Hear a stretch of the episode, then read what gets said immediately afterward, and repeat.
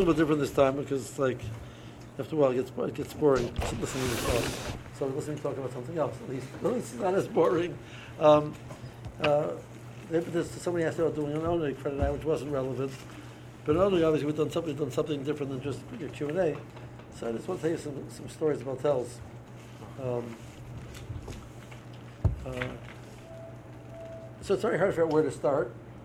I was there for 23 years, so 23 years I had more than one story happen to me. Um, but I'm not just talking about me so much. I'm talking about more about the, the uh, some stories about from the yeshiva, the, the stories which I wit, you know saw from or stories which were part of the uh, lore Telz yeshiva. So certain stories. So what, let's start with the story that Blazer Telzer. So just Blazer tells us your is Dalad Oder Aleph, a tough Reish Ayin. So just a mere 114 years ago. I, I remember him well. Um, right. So. Um, so the yeshiva Telz the yeshiva started in 1876. In 1883, Rabbi tells Rabbi Gordon became the, Rav of the city of Telz and the Rosh Yeshiva. He took the yeshiva from being mostly localized, local yeshiva to becoming a it's international uh, yeshiva. So, so basically, he's credited with being the father of the yeshiva in that regard. What's the Tzadabay action? Tzadabay be expanded it in an extraordinary way. Uh, Rabbi Telzer was a Talmud Yisrael Salanter. Um, so he wasn't known so much in the world of Bali Musar because Salanter said that what other people accomplish with the Musar, Rabbi accomplishes with his love of Torah. So he basically was his Iker, Iker Koyach was the, the love of Torah. That being said, in 1905, so this was the famous issue of that they had introducing the limit of Musar into, into the yeshivas. It was known as the, the, the, the Uh, so uh, there was a challenge, and many Bachram were being enticed away through the, pr- the process of Haskalah, the European Haskalah, to leave yeshivas, or while they're in yeshivas, being becoming uh, enamored of the, the, these ideas, and then eventually leaving.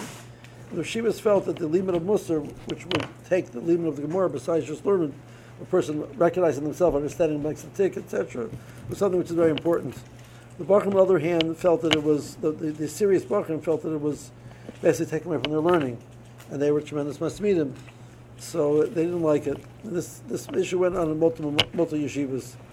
So in, in 1905, Malaysia Telzer decided he wants to introduce Musar into Telz Yeshiva. So there'd be Mashkiach, there'd be Musar Shmuzin, there'd be Musar Seder.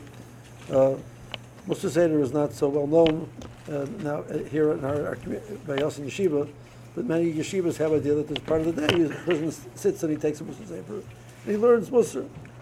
Not with the Charusa, but with himself, and he learns about it, thinks about it, works on himself, contemplates the idea, absorbs them, learns it with a niggin, gets gets into it, etc. Um, the Bachram were not very happy. So, night, so shortly after it was introduced, the Bachram staged a revolt, and um, they basically left the yeshiva and they went into the, post learning in the yeshiva base they went to the, the main base medrash of the city. The, the main shul was also base medrash, the Shtad base medrash. The Bachram moved to the Shtad base medrash to start learning there. They didn't have any food. The yeshiva provided the, the, provided the food for the Bachram. So they were starving. So they went to Elisha tells who was the Rav of the city, and they said, you know, we're, we're, we're learning Torah, we're starving. Can, can, can the Rav provide us with food? He said, of course. Baruch was sitting learning, how can I not provide him with food? So he provided the Bachram with food. So Panovich Rav, who was one of the Bachram involved in this process, told all the Bachram, says, Roberta, we just lost. There's no way that person would have the ability to have his Bachram of his yeshiva walk out on him, and then have the chutzpah to come a few days later and ask for food, and for the person to say yes, unless the person was about Musa. So we just lost. It's all over. We just we, the, the, fight is done. You see what the strength of the godless of a person is through that through that process, and we're not holding anywhere near that, and we got to recognize that fact. Uh, but that was what Elisha Telzer that, that, he would do that. So, by Ramosha Soloveitchik's Chasna, Rosh Soloveitchik was the, was Reb Chaim Brisker's older son. He had a younger son, was available, Kibesha Kendall was Briskerov. So Moshe is more well known. He came to America, and he, he was a Shiva in Rabbi Chanan. Eventually his son, Rabbi Beer, became a Shiva in Yitzchak Chanan. So Moshe was the older son. Um, and Moshe got married to, uh, so you obviously made a picture of Chaim Brisker's son is getting married. The person got married to was, was Rebellia, name was Rebellia Feinstein, Rebellia Feinstein's daughter, cousin, the second cousin of Moshe, was also a big guy. So all of the Gedolim of, of, you know, of Europe were there by discussing them. So who is giving Masada Kedusha by discussing them? So Chaim was, was, was Machaber, Relation tells us, was Siddur Kedusha. So they, somebody asked Chaim, like, why Rebbe Telzer, out of all people, why did he pick, does Chaim feel that Rebbe Telzer is the biggest of all of the goyin which were there? So Chaim answered the following. He said, to, to, to up who's the biggest goyin in learning, to figure out who's the biggest goyin in learning, I have no ability to do that. I can't tell you who's the biggest goyin in learning. But in Abbas Torah, there's nobody like Telzer. He says, how do I know? In 1892, Volozhin Yeshiva was closed down. Chaim was saying Shir in Volozhin. So Volozhin Yeshiva was closed. So shortly, uh, you know, as soon as that was known, Blazer tells him wrote a letter to Chaim Brisker, who wasn't Brisker yet. He was Chaim Volozhiner, uh, but he wasn't Chaim Volozhiner because Chaim Volozhiner was the Alta Zeta. But um, so um, Chaim Soloveitchik to please come and say a shir and Telz. And I always enjoy the, the, the what if thought process what happened would have happened if Chaim Brisker would have went to Telz to say shir. Anyway, but uh, that'd be an interesting thing to think about. So, uh, Reb Chaim said no. He didn't say why. He said no, but he said no. So he wrote, wrote a letter back to uh, the conversation was through letters. So he wrote a letter back to, to Laser that he's. So Laser wrote him back a letter. Said, "I understand you. Like you know, he, he was the Rashiva in. He was basically functioning like the Rashiva in, in, in Volozhin, together with the were co-Rosh to come to be Magashir and it tells why she want to do that. He'd rather have his own place. So I'm willing to abdicate my position as Rosh Hashiva and, and uh, install you as Rosh Hashiva, and I'll just be the, the Rav of the city. But I'll abdicate my position of the, of the yeshiva, which he started, or he pretty much developed because I feel that your style of learning is something my Bachram could gain from, and I would love you should come and say shir. So I'm willing to abdicate my position. You should come and say shir for my Talmud. Reb Chaim said no. So Lezer writes him back a second letter, and he says, "I understand you. Right? You know, your personal you deserves to be the Rav also. So I'm willing to advocate the position of being the Rav and the Shashiva. I'll be about the bus in town." But I be you should come, just you should come and give my Talmidim over your, your, your, your Torah. Reb didn't say, didn't say why he said you know why he said no. He just said that that level of Abbas Torah, this person willing to give everything away, all of his covered, everything away, because the meaning should gain more Torah. He never said anything like that. That's why Yishmael Kappa Rebbe Telzer. Rebbe Telzer was once walking, so the minute was Shavuos morning, they learned, they slept all night and learned. Then after davening, the Rav, he was the Rav of the city, he would walk, he would go home, and the whole all of the city would, would be Malavim, and they'd go to the Rab's house, they would have Kiddush. So he's walking home with the whole city, all the Rosh Hall, everybody walking with him, etc. And he sees the Bacher walking by. That the Bacher asked him a kasha. So he gave the Bacher a teretz. So the Bacher is no slouch. He starts arguing. So for 25 minutes, they're arguing and learning. The whole, the whole city just sitting there waiting like finally, like you know, he cops that you know that the, there's people here waiting, right? So he uh, he apologizes to them. He says, you know, that when it comes to learning, when, when a person was a shikr, sees a bottle of bromfin, he sees a bottle of, of, liquor, he can't control himself. I'm like a shikr with, with bromfin. I'm like a shikr when he sees a bottle of liquor. When I see a bucket to talk to learning, I can't control myself. So that was. So we give the used to say these stories on a regular basis. Um, he clearly was. I, don't, I don't know so much about him. We, he has, we have chuvas from him. Chuvas, shouts of Eliezer. Um, it's interesting. The Sdei Chemed has a, there's a chuva there. The Sdei Chemed when he publishes a Sefer Sdei Chemed, so the front of the paper Sefer is a Shin Dalad, stay spelled Shin Dalad Yud. So somebody raised the question the that you're, you're writing the Shem Hashem, and then you have a problem as the saber gets used, it gets rubbed out. Is that a problem or not, etc. So he sent the Shiloh to multiple poskim. He sent the Shiloh to Blazer Telzer to give a psak on it. So apparently, he's a person of stature in the world of psak as well. Um, so I, I heard the, that, that shear from Blazer tells around that Nakuda as a yard shear. Uh, I would say like 19, many years ago. Uh, but just recently, um, I was, you know, learning Shabbos, learning Lechem Shabbos, learning the Sukkot of Groma, etc. I say, yeah, Shubash Eliezer, and they start quoting the, Shuvah. It's like, you know, here I am again, like learning, going through this, this, uh, this, this Shuvah again. Um, Shiva used to what tell, he was very concerned about the issue of, of, of the covenant Bachram. The way Bachram used it, worked in Europe until that point in time was that the people in the city would provide meals for the Bachram. It was called Teg. So a Bachram would eat by different families each day of the week. So Laser felt that that was very degrading to the Bachram. They have to come and like be a guest in somebody's house, basically imposing on somebody every week to eat by them. You know, so he's sort of like. Uh, they feel like they're, they're getting a handout every week in people's houses. So he introduced the idea of the yeshiva gave every bracha a stipend. And they would pay their balabas to either eat there or they would bring the food to, and the yeshiva made a dining room. They could, they could have the food made. She didn't have a kitchen. She made a dining room. The brachim could bring the food that they, their, their balabas had made to the yeshiva to eat. But they paid for it. So they weren't, you know, they weren't feeling like they're getting so he introduced, gave this idea of giving each bacher a stipend for that purpose. He created a created a, a, a dining room. Shiva Gifter said over Gavaldic a story. When he went to Telz, see, he arrived in Telz in 1933. So he came from a, you know, a, a, a, average Jewish home in America, not very, not very rich, not very poor, but you know, American standards they were considered lower end. But European standards, they were extremely wealthy. The, the poverty was, was, was, was grinding, was horrible.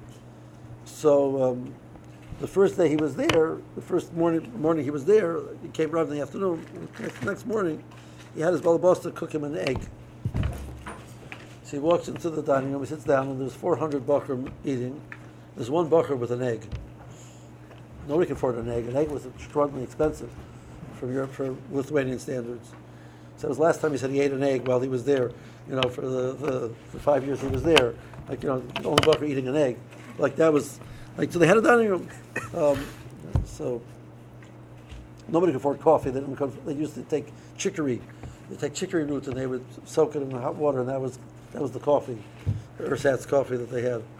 Um, tremendous. Uh, so with the main thing Rashi Gifter would say over was this, these ideas of the Avos Torah, the, the Geshmak, the excitement about learning. So the yeshiva had the yeshiva building had French French doors, French windows.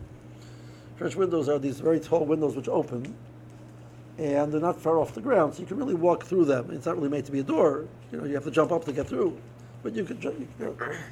So once there was two Bachram uh, talking and learning, and uh, next thing you know, they, they see the blazer like jumping, flying through the window. You know, like you know, to join the conversation, like you know, because he felt that they were saying something which was, you know he had his his comment about what they were saying.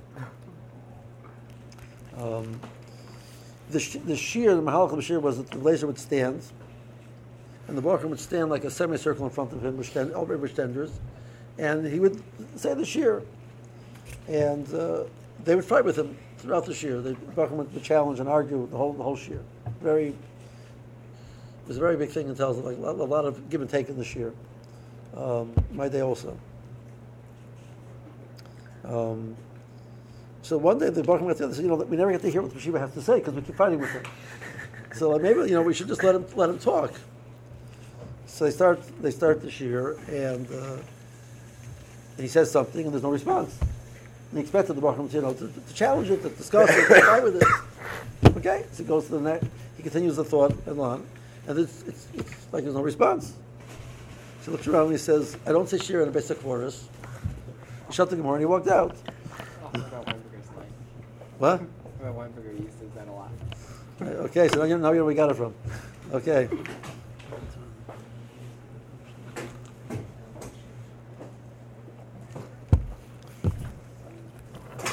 Um, I used to hack a lot during shir when I was a bocher. Your man also. Um, I'll tell you when I when I cut back. So I had a chaver. We were we were learning with Zvachim with the with the gifter, saying and Zvachim. So I had a, it Telzer fellow chaver who had moved to New York. He had medical issues. One of his children. He had to move to New York. He was there was chabur the, he was learning in the Mir of Brooklyn, and they was chabur learning his Zvachim. So he was getting the, the recordings of the shurim. So uh, I was sending him the recordings. So one time I asked him, like, uh, you know, are they, you know, are they- clear? Are they coming out? I said, yeah, I've got, I got the recordings. Early Reingold talking with the gift hacking in the middle. so I said, I think I'm talking too much in sheer. Um, that was a remiss that I was talking too much in sheer.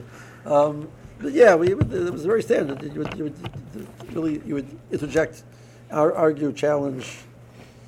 Um, I used to argue in Shir of Chaim's Shir. I used to argue a lot also, um, and like uh, you know, the standard thought process, like he, the Shiva says X, you think, well, maybe it should be Y. Like, like you don't think, well, maybe she's right, then maybe she's wrong. Like that was always the thought process. So uh, Reb Chaim got familiar with me that I used to always argue with him so much. So he appointed me in charge of, of doing Chazor Sashir with the Bachram. So now my job was to answer all the Bachram's tainas on the Shir. I would chaz the Shir in the afternoon, and the Bachram say, well, what about this? And I would answer why that's not why the, the Shir is right and they're wrong. So now my job wasn't to argue with the Shir, my job was to defend the Shir. And it's fascinating to see how all of a sudden all my questions of the Shir I had answers to because I was busy thinking, trying to think why the Shir was right, not why the Shir was wrong. Um, I had one Chaver, he told me like he, his favorite line was Efsher for maybe, the, maybe the other way around. So one day the Rebbe was like so frustrated. He says Efsher richtig. Instead of Efsher for Efsher richtig. Maybe wrong, maybe right. Like, like you know, why don't we start from the thought process that may be right, you know? But it was very. We kept to set a story. He remembers one time at the. So the Bachram, the, the, the learning was very intense. You know, the guys would argue a lot and scream and yell. You know, the learning was, was so. Um, uh, one time, two Bachram were really going at it, and we get to notice that there was this Lithuanian peasant like watching through the window. Two guys are screaming at each other. Their faces are getting red, and they're calling each other names. And it's not the pshat. Used to, what are you talking about? That's ridiculous. You, you know how to learn, and you're so it's so ridiculous. What you're saying it's stupid. You know, they're really getting into it. And this guy is watching this, like you know, it's getting more and more worked up, and he's waiting for the punch. but there's no punch, right? Finally, he screams to the window in, in, in Lithuania. He says, "Just hit him already." Like what says, like, yell the guy. Don't stop yelling the guy. Don't, you know, waste your time. Just give the guy a hit. You know. So like she was like that was she was uh, you know, comical story about the the, the Lebanon kind of the Bachram learning.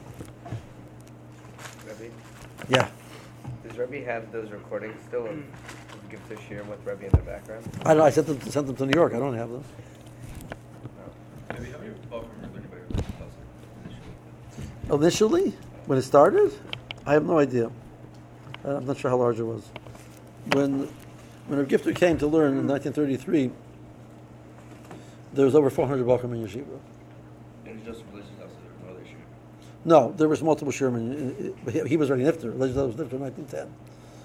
The Gifter came in 1933. There was multiple Sherman base members. Yeah. So how many were in the, the Rosh Hashiva Shir? I don't know. Um, so he was Nifter in 1910. So what happened was that the, the Yeshiva was having a heavy financial crisis, and he felt he had to pick up and go, to go to fundraise. He went to London to fundraise, England to fundraise. Uh, he was not successful in his fundraising. He had a heart attack and he was Nifter. He's buried in London. I was actually by his kever. I went to the Masada Kedushin by a chasna in Manchester, so I flew into London, and I, like the the the chassan asked me. He chassan was from London, the was from Manchester. Is there anything I want to do like, in London? Like you know, he said, "Yeah, I want to go to Elisha Telsus kever." Like that's. You know. So it's in it's in an old neighborhood of the city, which is not such a great neighborhood. So it closes at five o'clock, and it's, it's locked with this tremendous big lock with a chain, the whole thing. So I landed. I don't know exactly what time I landed. I landed. Got into a taxi. Went over there. We got there like four thirty. Baruch Hashem, we made it in time. And uh, so I told us cover. So Laser told was Nifter, and, and, and, it was very saddening the whole thing. I did that. He went to fundraise. It didn't work out. He was Nifter in this foreign country, and he's buried there, like, you know, not near his Talmudim, not near his family, everything. So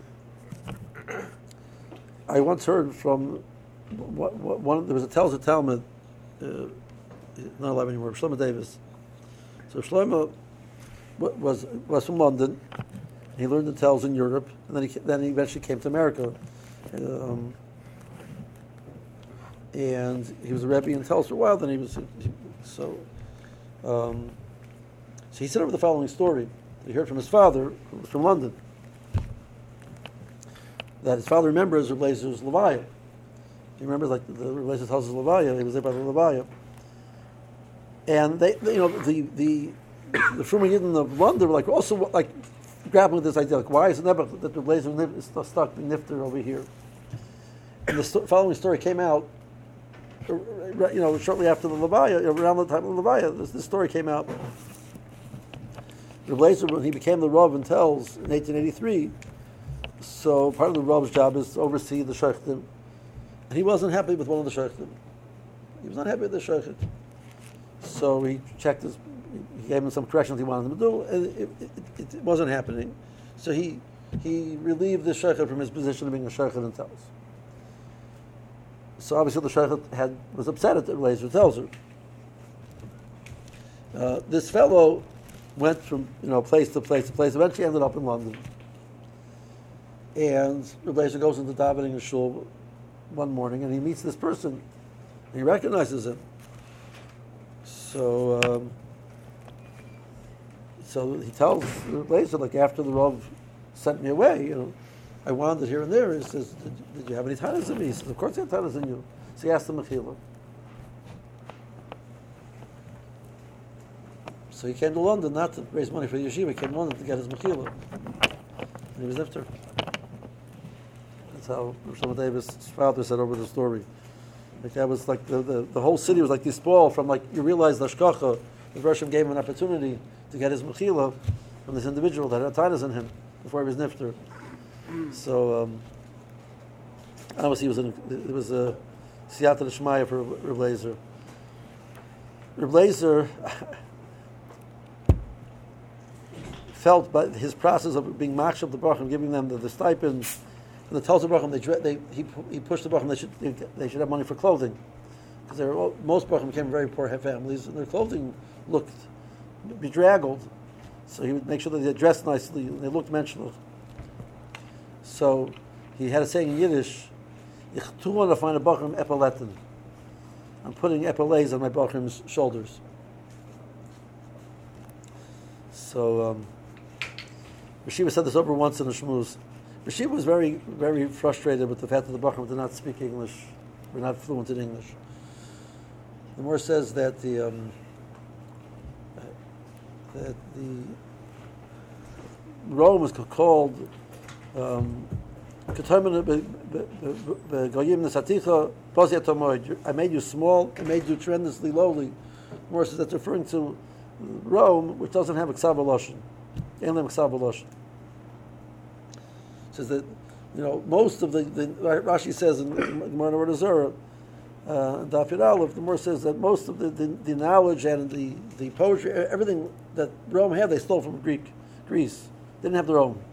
Like everything they had was just, they weren't knowledgeable. So Rashibi said this over the Shmuz a few times about that the Chazal, the Torah, the teaching of the Torah saying that the person can express himself well, doesn't have a clear ability to express himself, is considered a bizoyan. So he would urge the Brachim to to learn to study well in, in, in uh, their secular studies. So he throws out this word epiletin. He says, "Who knows what are epiletes?" Middle of a shmooze? You never, you never had a question. Like it was, it was not part of the, the, the give and take. And when you give this out of shmooze, you didn't interrupt. You didn't talk. You just sat there and listened. Here's the middle of saying, "Who knows what epiletes mean?" So, um, so nobody piped up. Um, Partially because we were like we had no idea what we were supposed to do. Like, like what, does he want us to get up and running? Epaulets, E P A U L E T. It's the braid that you wear on your shoulders when you're a soldier. Like, what, like, what do you want us to do? Like, you know, like, you know. He says, King of Asian? Ah, Nobody knows. That was the Shiva's response. I have no idea what he wanted from us. what, what were we supposed to do?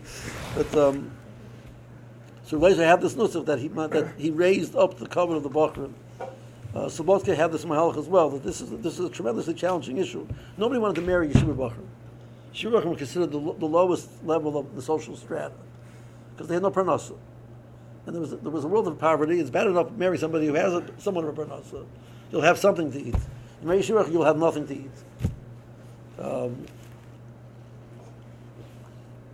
so giving the Bachrim a status of that they dressed nicely, and they looked mechubadik, and they didn't have to get handled from people, changed the the way the society looked at them. You know, it somewhat changed the way society looked at them.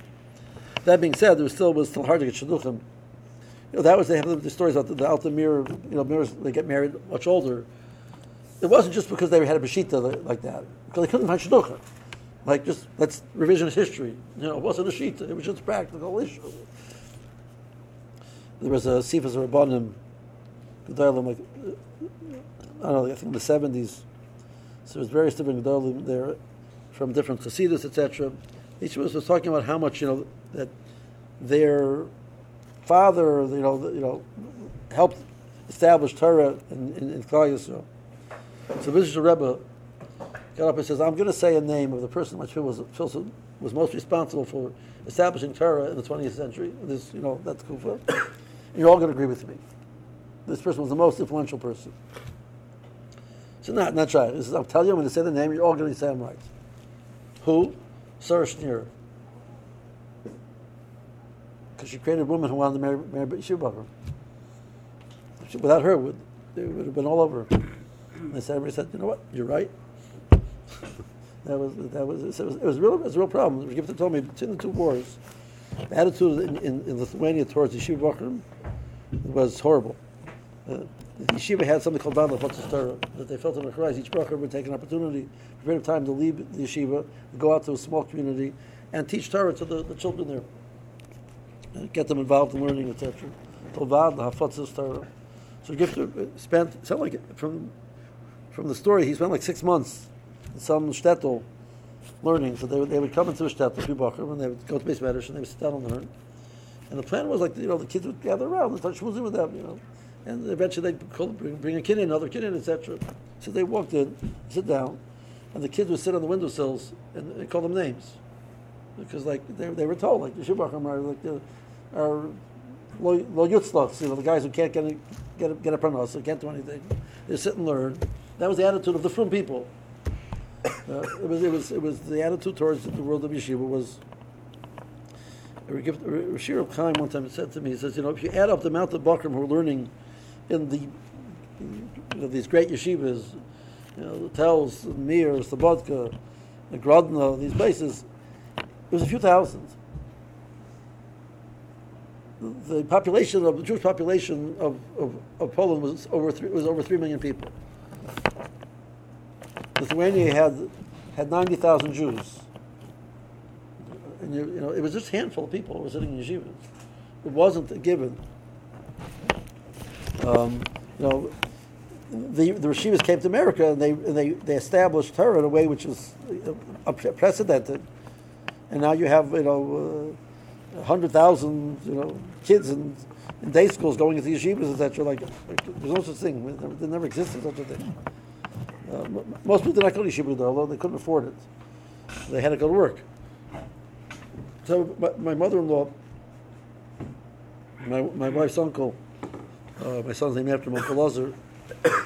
my, my mother-in-law said that from the shtetl where she lived, Sanik, the only two people, the, the only person who sent their child away to learn to yeshiva, and, you know, they, they didn't stop learning at the age of 14, 15, was her father sent her brother away to yeshiva, and the Rav.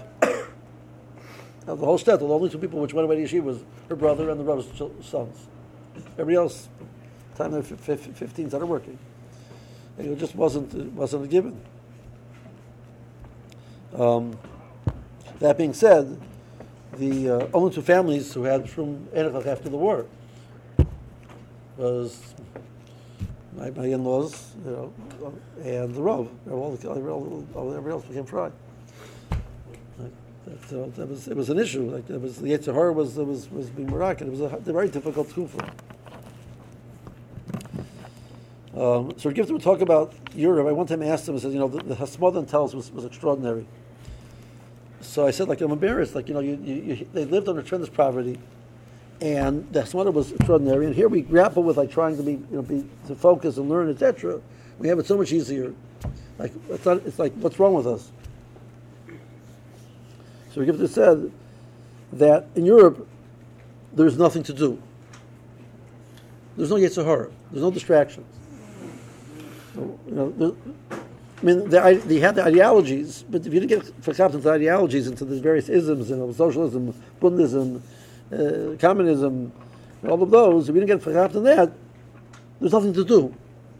When Meshiger one time said, uh, she lived, her shtetl, she says, what was excitement, like what was an exciting thing happening in the shtetl? The Maggid would come to town and say a shmooze.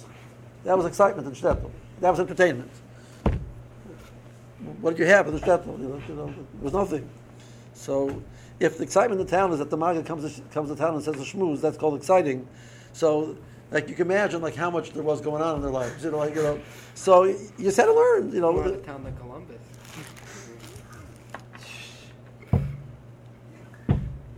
you don't get it. So um, Nobody Telz she's a location in Cleveland because it's okay. It is. Uh, so, so, so Telz chose a location in Cleveland. That's a good question. Okay. so, so in um, the when the war broke out, uh, uh, Germany atta- uh, invaded Poland uh, September 1, 1939. So the there is a pact, a secret pact between Germany and Russia not, not to attack each other. It was known as the there was the Molotov was the foreign minister for, for, for Russia of the famous Molotov cocktail fame, and um, yeah, it's that, that's the same way.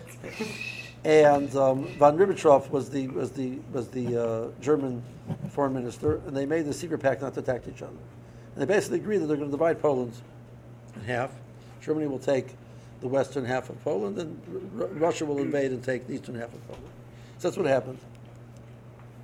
For some strange reason, they decided that they're going to leave Lithuania as an independent country. Lithuania was an independent country. They- They're not going to take away Lithuania's, uh, Lithuania's independence. So, the Germans were invading one half of, of, of Poland. That wasn't very good for any Jew. The communists were invading the other half of Poland, is not good for Yeshivachim for sure, because the communists uh, were anti-religious, anti-religion, anti especially Jews. Um, and any Yeshivachim was, was, was killed or sent to Siberia, basically. So Reb Chaim Oizer, who was in Vilna, so Vilna, which actually after World War One had been taken from Lithuania and given to Poland, was given back in this all this whole thought process was given back to Lithuania.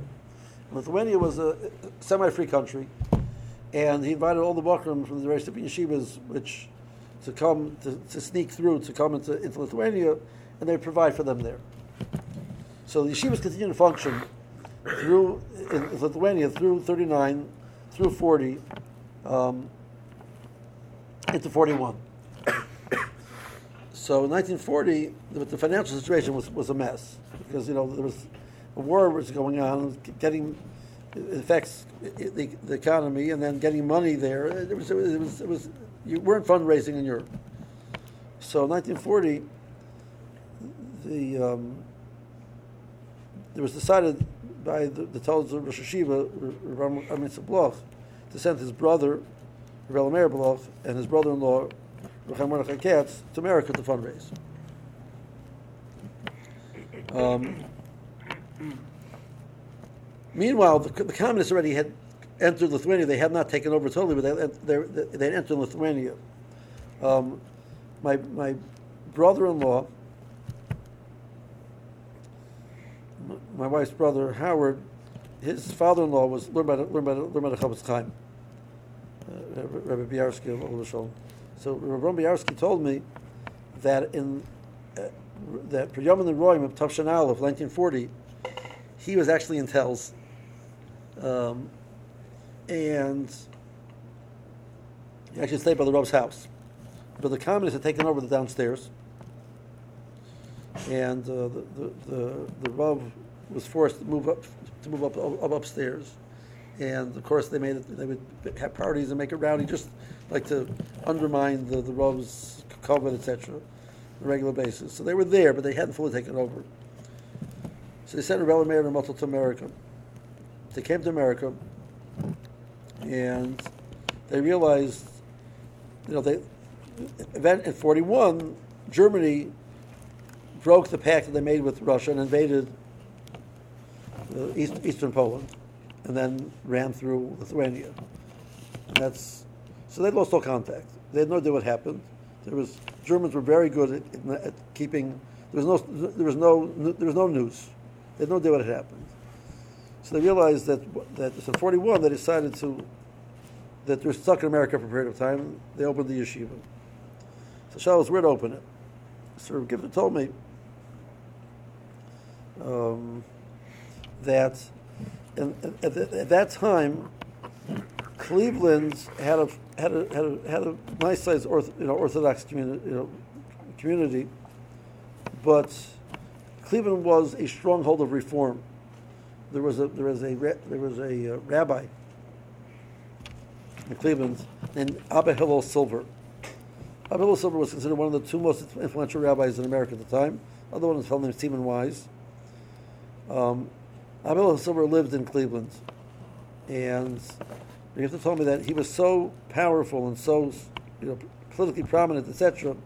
Anytime there was any shul would have some type of an event, they would have somebody speak. The Frum shuls, the speaker would be Abba Hillel Silver.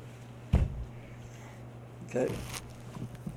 So Rabbi Meir Ramotel decided that the, the, the nusach was that um, reform taught in Cincinnati but practiced in Cleveland. That was the nusach.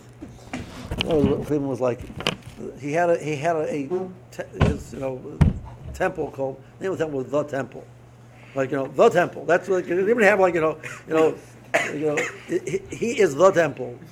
It's a museum now. Um, East 105th Street. Not the greatest neighborhood. Um, and they have a branch, you know, somewhere, or whatever, you know, somewhere out. They really have it because everybody drives them. Same as like, you know. so, so the the, the pasuk says that it describes a certain type of, of shade. It says ketev mariri, the destruction of mariri. The shade is called mariri. So ketev was Rosh Hashanah, Cleveland, Toledo, and Buffalo or Cleveland, Toronto, and Buffalo. Those were the, the, those, that, that was the Rosh Hashanah of Ketev, as Gifter said. It was a mess. So Rabbi Meir and Buffalo decided they're going to start making a yeshiva there to counterbalance the influence of reform. Not, not, this, not, the, not the easiest move, of course, because this man wielded tremendous influence in the city. So they start the yeshiva there. So I guess What must was be, it with uh, Abba Hillel getting his approval? Abba Hillel Silver, no, his, his approval. So the yeshiva had um, meaning my my dad that that on Simchas Torah by night they would have they would done they would have a Suda, they would do a covers afterwards. And the Suda was every, everybody came to the Suda. All the yeshivas came, all the, you know everybody was there came. So the, the yeshiva originally was established in the city, uh, as opposed to where it is now, like out, outside of the city. Was- so they made this, this, this Suda in the yeshiva, and they invited everybody from the community to come. Rabbi Meir gets up. This is his first public drasha. He's speaking there in the city because all the community is there, etc. And he gets up and he speaks against reform. That was his first drasha in the town. Boy, I am here to count to fight reform. Like that was that was he threw down the gauntlet, and everybody thought that, that you know it's going to be like you know it's it's a matter of matter of days and they're done. You know? So that's why they chose Cleveland. When the community moved from where it was at that point in time, the, the, the yeshiva started out on a street called East Boulevard, which is now called MLK Drive. Um, then they moved to East 105th Now Street, mentioned the name. um, East 105th Street. And then the community started, you know, the, the Yidden started moving out of the community, they moved to, to Cleveland Heights. So, fast forward years later, um, I was, was Shiva, there's somebody on, the street in Cleveland Heights called Severn, so a person living on Severn, so he was making a Chanukas Habayis, and he asked the gifter to come speak. He was a Tom of the gifter from the years back, from the fifties. So I drove the Shiva there. While we were there, uh, the the balabas, the Rav, after Gifter, like you know, maybe the Shiva would, would consider moving to, out. Shiva, Shiva is in uh, somewhere Cleveland called Wickliffe. Wickliffe is like way out. It's, it's a little dinky suburb. It has twenty-two thousand people. Right? And the biggest excitement in town is, is there's a Catholic seminary there, and, and he tells Shiva, and some bars at nighttime for the goyim. Right? It's, it's like it's like nothing there. So should, the Shiva should consider moving into back to Cleveland Heights. So Gifter said, as a matter of fact, we tried. So right next to the street of Severn, there's, there's a mall called Severn Center. Severn Mall. Severn Mall.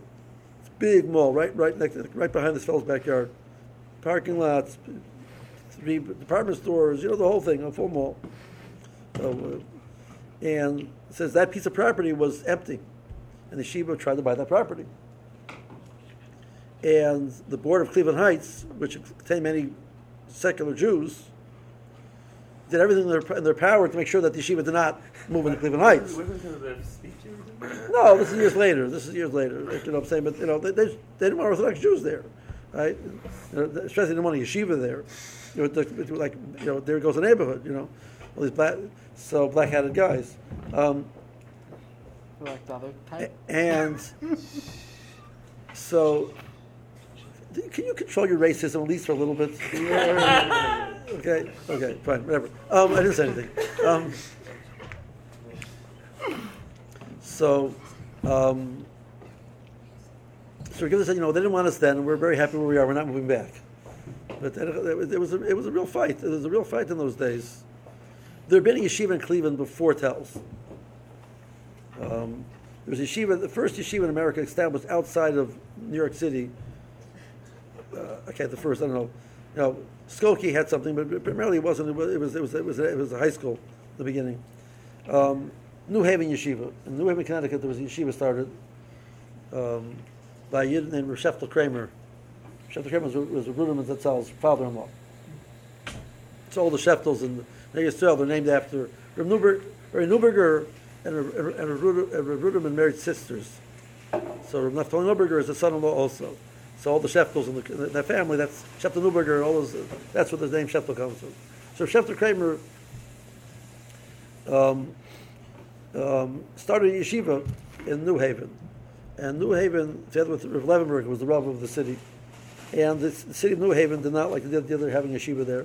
And they basically ran the yeshiva out, out of town. So they, they relocated to, to Cleveland. I, I, if, if my, my, my numbers are correct, somewhere there about 1931, 30, 31, they established yeshiva in Cleveland. And it went for a little bit, but Ruderman was actually there with his father-in-law. Um, it was, it was, you had Rav Sheftel, you had his son-in-law Ruderman. Rav Moshe Feinstein was giving, came to the yeshiva, was giving shiur in the yeshiva there. This is in Cleveland.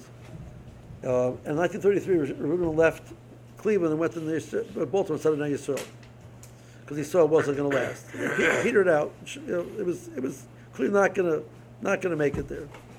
Um, so, um, I'll tell you one story about that. So that, this Rav Sheftel Kramer, Rav Shlomo had a Talmud, um, I'm blanking on his first name, his last name was Frank.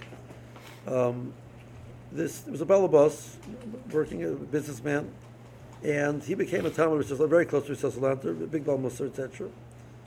Um, so Rav Salanter talked about the idea of, of, of, getting Yidden, which not only to, sit, to, to, to learn, but to be what's known as shifty. Shifty basically call you. Shifty Yidden. So, Rav Frank, this Mr. this uh, this uh, what was his first name? I'm not remembering. I think it was maybe Yaakov. I remember. So he decided he has four daughters. He wants his daughters to marry Shifty Yidden. His daughters were, were, were quite, you know, product of the home, of world of Torah, Musar, etc. He allowed to come to the town where he lived. He would stay by the Franks. That's where he would stay. Um, so four daughters. Uh, one married Moshe Mordechai Epstein, who's that's Chevron Slobodka, Slobodka Yeshiva, and then Chevron. Uh, one married Mrs. Alma Meltzer, that's Robert Kotler's father-in-law. One married Rav Sheftel Kramer, which is now Israel, and, that and that whole world. And one married uh, a person named um,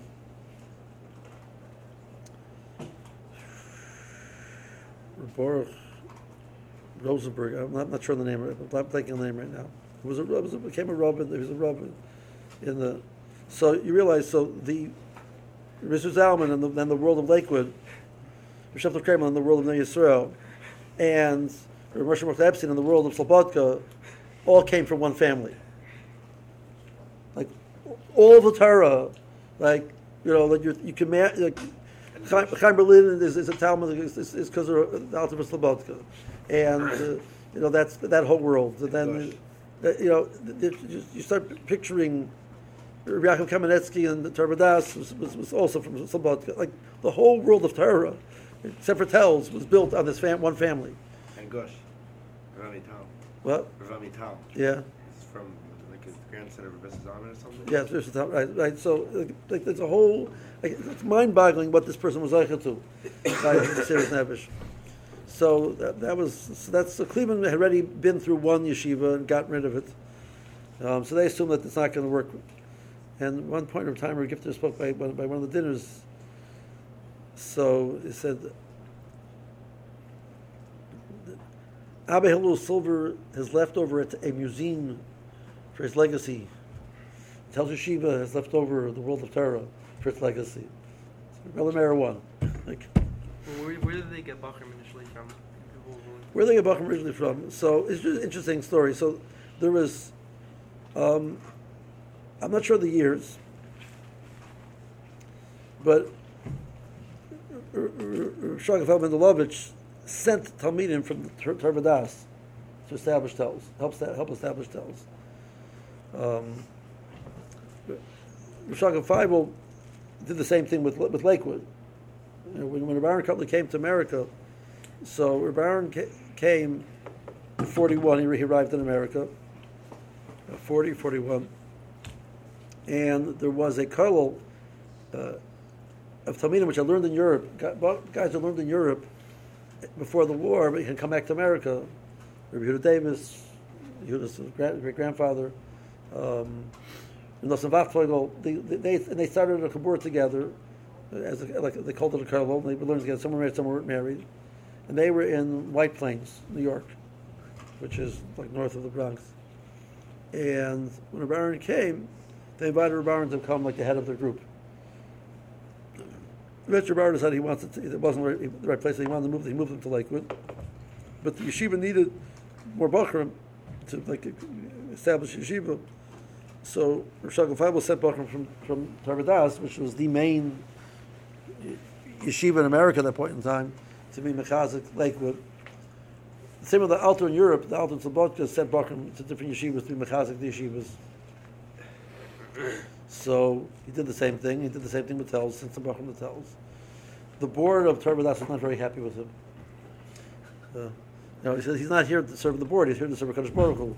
He feels that's the right thing. He said, he said we have to meet him, which Rabbi he said Rabbi Kotler can only teach Talmidim of a certain madrega. Otherwise, it's, it's a waste of his time. He, he, he's not going to lower himself down.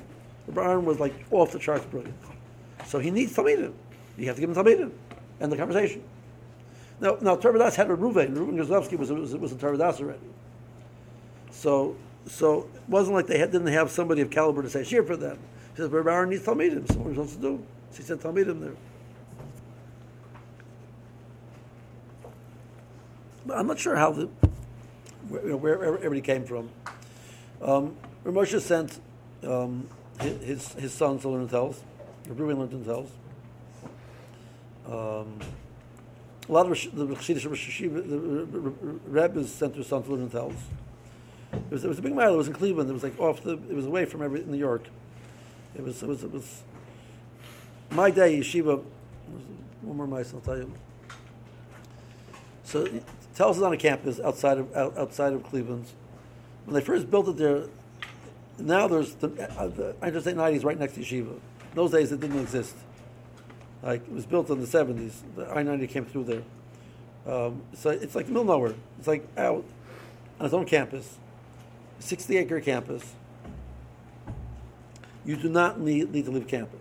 You, there's um, a, a there's a dry cleaning service. Which you drop. There was like a room in the in the in the, in the base in the, in the dorm where Baruch would drop off the stuff, and when Baruch would write it up, and they'd pick it up and bring it back on Thursday night. You pick it up on Friday. There was a there was a barber. There was a, there was a doctor who came to visit once a week. There was a dentist. There was a dentist room over there, the dentist chair. where The dentist would come to work. There was a canteen where you could buy food. There was a service store. There was um, wash. There was a laundry room where you could do all your laundry. There was um, there was a store which sold gloves, scarves, that type of stuff. You know, paper, pens, tchotchkele. You do not have to leave campus. In my days, there was no off Shabbos, so Parker could, come through Sukkot time and not leave campus till Pesach. You could be on the, on the, on the campus for six months straight. And it was phenomenally, you know, if, as long as you didn't go stir crazy. And the, the, and the yeshiva had a, had, had a gym, and the yeshiva had, there was a baseball field on campus. There was a soccer field on, on, on campus, and there was a place for guys to play football also. So every, Friday afternoons, guys would play. And then there was across the street from the yeshiva, there was a, the, the city of Wickliffe has a, has a, has a park with three more baseball fields. So the guys would go there to play on Friday. But you push do not have to leave your environs. And people do that. So if, if you're if you're can handle it, it's a tremendous source of atzlacha. You could sit and learn straight for six months without any distractions. Like it was, a, it was, a, it was a sign of of of, of a darga learning in chashivas. The guys who did not leave campus the whole winter. When they first introduced an off Shabbos, because they felt the Baruch were getting like a little bit, you know, less. Um, it wasn't the emotional, the mental health was not going to be able to handle that straight anymore. They introduced one off Shabbos in the middle of the winter. And her gifter was Poshet out of it. He, he was he was he was he was so frustrated. He was so upset about it. Like, how can we have an interruption in the middle of learning? Like, it's like you want to stop breathing. That was gifter's description of it. He couldn't make, make peace with it. But the Shivas decided, now the Shivas decided they had a meeting about it, and they over, they, you know, they, they had a vote, and gifter was voted over uh, overruled. Um, but the Shiva gave issues afterwards anyway. Like you know, just he says, like he wants everybody to know that he did not agree with this. He was not happy with it. he said that in no uncertain terms. Um, Like what? What are the things he said? he says that the idea of interruption of learning is it, it, he says the, the, there's a famous word from the Rav, which Mekam says the same word in, in, in Sichos Musar. Um, that you put a pot, a pot, pot- on the fire to, to boil, and right before it gets to, gets to boiling, you take it off. You put it back on. You take it right before it gets to boiling. You can put it on. It can be there for hours, but never boil, because you interrupted the process. You have to keep it going straight for it to boil. But, um, so, uh, so a lot of a lot of people sent their their, their, their sons there. There was their sheep. The, the, the, the, the, present day Munkatcher Rebbe, Speaker Rebbe, Commander Rebbe all learned the Telz. They're all Telz the Talmudim because they felt their sons would grow there trem- tremendously because of the atmosphere being away from New York, fully immersed, fully focused. Um, obviously, they you know they had tremendous respect for the, the Rosh Hashivas who were there. They, they wanted their, they wanted their sons to gain from that. Uh, and then they didn't come for a year. They came. They, they stayed for quite some time. Uh, this is more before my time, you know, in the- fifties. Uh, Rabbi Anemer went to Telz. It's interesting. Rabbi Anemer, Rabbi Anemer was, was from um, Akron, Ohio. Akron is about 60 miles south of Cleveland, southeast of Cleveland. And um, his father was was killed in an accident. His father was was a was sold a soda uh, um, seltzer. yes, a, a seltzer business. He'd make seltzer and go around selling it. He was hit by a truck one time. Um, and Rebbeinu was seven years old at the time, and his older brother was nine.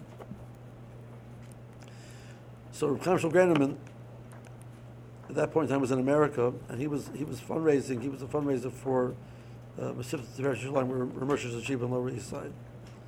And every year he would come to Akron. He would stay by, stay by the Anemers. So even after Mr. Anemer had passed away, um, he came to the house and he spoke to Mrs. Anemer that her sons, especially without their father, sitting in Akron, Ohio, they're not, they're, what's going to happen? They're not going to become an Torah. He convinced her to give him the boys to take them to New York to go to MTJ.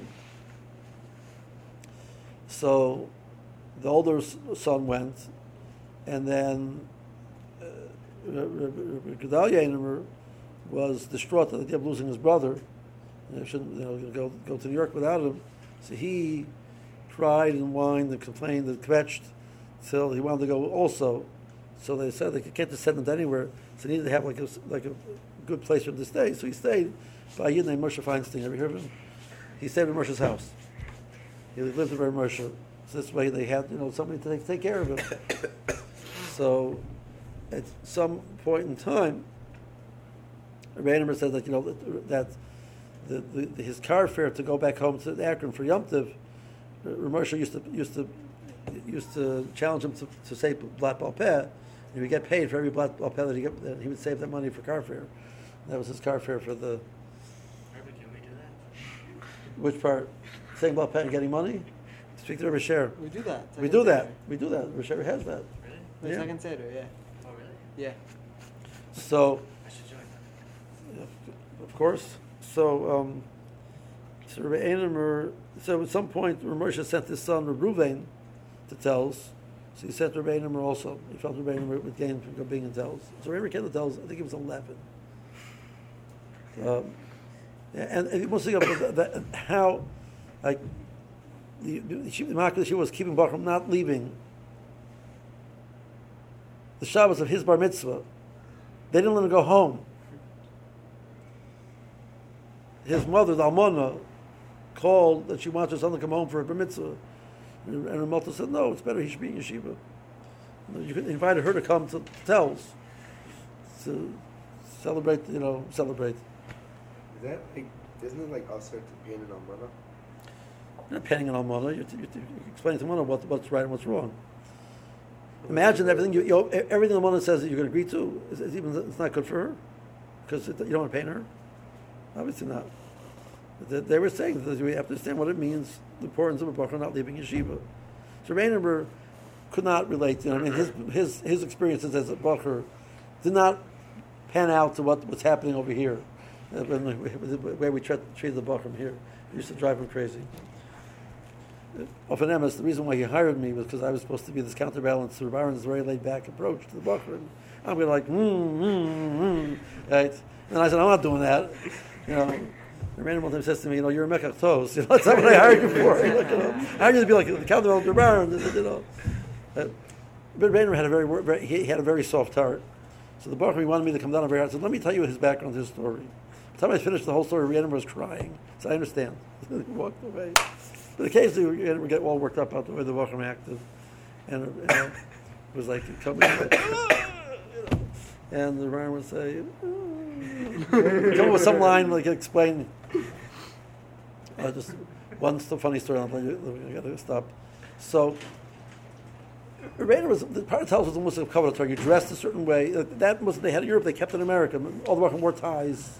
You dressed very, you know, meant it was a very Ron told me, remember one time we gifted coming to speak uh, some, somewhere in New York, and like, you know, he pulls up, two Bachram come out and they stand by the door, with like the, the big troops over there, very nice hat, you know, and it gets out, it looks like it's like a military, you know, it was a whole production, very Telzish.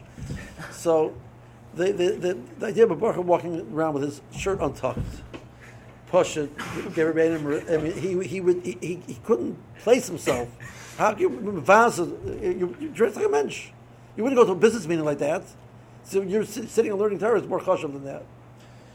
But here have Erev goes into at Erev Shabbos. Erev goes into the to the cleaners Erev Shabbos. There's a Baruch standing there in a, in a, in a tank top and shorts. and Erev was livid. You know, like so he comes back up. Where's Rabaran? Where's Rabaran? Like, you know, he wants to speak to Rabaran about this. So Rabaran.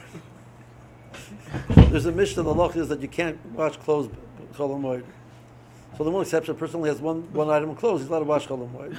The law is he has to stand the, by the kvisa without his clothes on so people can understand why he's washing his clothing. So he says, it's a Mishnah, Mishnah Moed Katan. The person doesn't have his clothing, goes to the kvisa and he has his clothing washed. Reiner laughed. Reiner loved a good line. he was a real nitpick. He loved a good line. And he laughed, and that was, that was the fuse situation X. Um, moving, uh, Rebbe used to go every, still every four weeks in those days. He was still commuting. And inevitably, every time Rebbe would go away, there was something would happen. And Rebbe had, a- had a phenomenal knack of missing the events which would happen. like, Rebbe would come back and say, say, okay, what happened to Rainer while I was away? He says, yeah, you missed a good one. Like, you know, and I would have to deal with it. But um, Rainer Pasha had, he loved the Bachram, but he just, the, the, the, the attitude, the, this, like, the American attitude, just, there wasn't a skin Does she have examples of the stories you heard missed? Let's not talk about them. I mean, give us an, our, our, our, we had, the yeshiva had a range of, we had, uh, uh, David Rosenbaum was a bacher, that guy was a master So we had guys that made at 1 o'clock in the morning. And back at made at 6 o'clock in the morning. And we had guys that weren't around for two weeks. It- it- the, the, the place was like, you know, like, you know, I, you know, one time I asked the Brown, like, you know, like, you know, I haven't seen something so round recently. So he says, um, we looked into it. Somebody's given him an offer that if he goes up to New York and he sells flowers for him on Queens Boulevard in, Bro- in Queens, he can make a lot of money. So without telling anybody, he is, he's in Queens Boulevard selling flowers. Well, it's. Like, I, I, I, you can't, like, remember, said, you know, someone ran talking about the good old days. Says revisionist history at its best. We had so much arguments after for some of these Bakrim. Like, one Motzi Shabbos, uh, some of those guys are not around. Like, that's okay. What, what, what happened? You know, Rebbe, we decided we wanted to get, we wanted to get like something from Lava Malka. There was no restaurant that open in Silver Spring Motzi Shabbos. He so where'd you go? He says, we went to Dougie's. Dougie's was in Manhattan. There's no Dougie's in Baltimore. Motzi Shabbos, the Bachram got, you know, it was like, 10, like 9 o'clock at night. They drove to Dougie's. They got there 1 o'clock in the morning. They got their stuff and they drove back. So they got back at 6 o'clock in the morning. We takes that around the whole Sunday. I mean, like, we, we had, and then you had these guys who were sitting and pounding. The, you know, the guy was in the basement at one o'clock in the morning, and one guy, I had one guy come in like, you know, a couple of days. The, the guy was sleeping in base Medrash. He was putting together chairs and sleeping in base Medrash. He wasn't going to the dorm. like, like you know, the place was like we had such a range of human beings. It was like it was it was very challenging. It was- Slavic name. no. The Masminim aren't the same Masminim and the, and the Batlanim aren't the same Batlanim. Neither one has reached the Madrega of the, of the previous generations. You're in the Yeridas Hadoros. It both that's Well, yeah, you can't. I'm telling you, you can't. Like, um, it, it, we, we and, and, and all the guys were Kishmak. Everybody was Kishmak. They're wonderful guys. We- And they, they were growing. Uh, My job, when I came, I said the second Shabbos matters. I, I had the, the, the weaker chevra. Like the guys didn't so much, you know. I mean, so like, I definitely had. There was none of you guys remember him anymore. There was a balabust, was nifted a few years a few years ago, Dr. Jadik. So Jadik was lived in Torah Vodaas as in high school, then he went straight to college. Never had the chance to sit and learn base matters. So his retirement, he sat. He learned the base matters. He said we did a whole cycle of shiurim by me, six years. And They did a whole cycle of shiurim by Baron. So he did twelve years of base matters. He came every day for shiur, and he would prepare beforehand. Then he would come and he said that was his dream. He used come every Shabbos. He used come to the Shabbos morning shiur. um, there were days that the only guy I knew for sure was going to show up to my shiur was Dr. Janik. Like that I knew for sure. Dr. Janik was chayk Yaver. He never missed. Right? But the Bacharim, no, you know, maybe yeah, maybe no, you know. Did, did, did, how did um, Rabbi Krantz Konoracha come to Telz? Do you know that much? How did Krantz come to Telz? I don't know how he came to Telz. Um, well, I do know how he came to Telz, but um, so Krantz was family was living in a uh, some little city, Catskill area, up you know. and there was four brothers, and they went to Torah Vodaas. And at one point in time, one of the brothers was accused of stealing something, uh, which wasn't true. But it just, they were, the, the mother was so upset about the fact that the, this rumor was going around about her son. She says, I'm done with this. She took all of her sons out and sent them to Telz. So all the brothers learned to Telz. He, he, he's before every time. He's before my time, yeah, for sure. I mean, before my time, he. Rabbi Anemer came to Silver Spring in 1956. Um, Krantz came. I remember exactly. Not not that long after that. Maybe before. Maybe it was. It might have actually been before that. Our clans came because Rabbi Anemer. No, I mean they, they, they, were they knew each other from Telz, but um, the, the, it was, was a rebbe in the in the Hebrew Academy. Rabbi Krantz was, was engaged. He couldn't get married He got a job. He didn't support his wife, his family, so he got this job, um, and um, he came. And Rabbi Anemer was the, the shul is called Sh- Shomrei Emunah because this shul literally was, was in Ri- Riggs Park, which is in Prince George's County, um, D.C. Prince George's County, and the, the in I'm going to say like 55, the shul went conservative, and a group of Balabatim in the shul broke off from the shul. They didn't want to go conservative. They started a group called the people who keep keep the, the faith, the Shomrei Emunah. That's how Shomrei Emunah started. In the beginning, they didn't have a rav, and they, they, was, they had a minyan, and they, they started searching for a rav. And in '56, you know, during the Rainer was the one who got the position. So he was the the, first rav of the shul. Uh, so he came here in '56. I wasn't born yet, so it was before my time. Just before my time. And when I came here, when I when I got married, my wife's from Silver Spring. So when I got married, uh, so Gifter and Ravana were very close friends. So, you know, someone always send regards back and forth from each other. So, give, give my, I would say goodbye to Gifter before I leave. He'd say, there's a law you're supposed to say, take Rishus on the God of the year before you leave. So I would say goodbye to Gifter before I would leave. Um, so always give me re- regards to Gedalia. So when I moved here, I said, you know, I said, I told Rick Gifter that I'm moving, you know. So he told me, he says, Gedalia is one of the best we ever put out.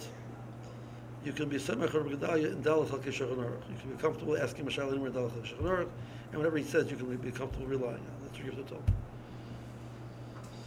So, which was a good, good haskama. Um, but um, one time I went to, I went to take to her gifter. Gifter wasn't there. So Rebbetzin Gifter, she, she she started. Rebbetzin Gifter is still alive. She's still clear-headed. She's 102, something like that, kind of her. Um, and so I walked in and says, you know, she was not here. She says, Eishes chaver kechaver. Okay. Far gesund, come gesund, have a safe trip, have a nice yom tov. Eishes chaver kechaver. I can give, I can do it instead. I mean, I can, I can represent him. Telz the Rebbitzin at their best. Um, so uh, yeah, so that's how we. That's how. So I- I don't know, you know, exactly when we, I, I knew one time, but, but, but, but, but Rabbi trajectory when he came, et cetera. Um, I don't think, Krantz might have been there before Rabbi Anemer, I think it was before Rabbi because he claimed one time that he helped, you know, get him, get, get, get him into the position. Um, I once heard the story from somebody else that was the different bell boss was instrumental in getting in the position, whatever. So, um, so I'm not sure. Okay.